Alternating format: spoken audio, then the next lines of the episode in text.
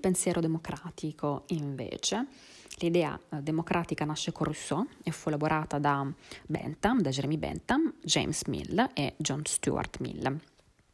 A differenza degli liberali, i democratici sostennero l'uguaglianza politica e il suffragio universale. Con il voto si esprime la sovranità popolare su cui il regime democratico si fonda. Lo Stato modera le ingiustizie sociali con gli strumenti fiscali e garantisce l'istruzione a tutti.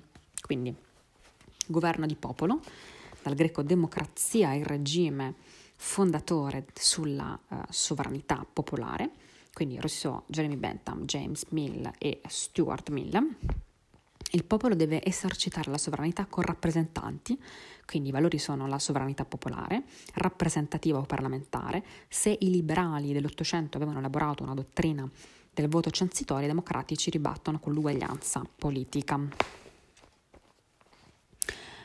Lo Stato democratico dell'Ottocento quindi prevedeva un suffragio universale, la sovranità popolare, tutti quantitativamente dovevano, eh, avevano diritto all'istruzione quindi lo, stra- lo, Stato deve intervenire rispetto alle ingiustizie sociali, moderandole con uh, strumenti fiscali, quindi le tasse in proporzione al reddito e il potere rappresentativo dello Stato. L'aristocratico francese sicuramente più importante e più noto rispetto alla democrazia è eh, sicuramente Tocqueville. Siamo nel 1831 quando Tocqueville in America scopre la democrazia ma anche i suoi limiti.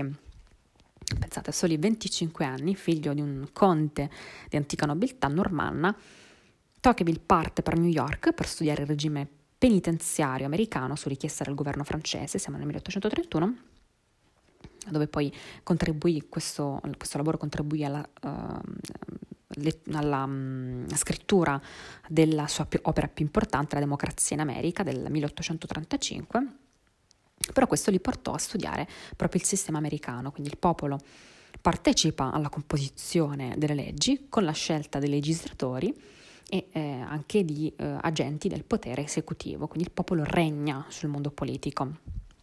Quali sono i limiti di, questo, di questa impostazione? L'individualismo, quindi l'aristocrazia univa all'epoca i sudditi in una lunga catena in cui ognuno era protetto da chi stava sopra o da chi stava sotto di lui. E, la democrazia invece spezza questo anello, quindi se l'aristocrazia manteneva una sorta di durata no, tra le generazioni, la democrazia invece eh, spezza anche, eh, anche, questa catena, quindi le famiglie eh, appaiono e dispaiono, la democrazia fa dimenticare gli antenati riconduce l'uomo a se stesso nella solitudine, dice Tocqueville. Lo statalismo limita la libertà, per Tocqueville la centralizzazione dello Stato, che è chiamato a sbarcarsi di tutto, dall'economia all'assistenza, all'educazione, al tempo libero, è la maschera della forma più cinica della sovranità e anche eh, della li- limitazione della libertà. Quindi la soluzione per, la soluzione per Tocqueville sono le libere associazioni. La sua profezia è che Stati Uniti e Russia poi avrebbero dominato il mondo, lo disse nel 1800, 1834.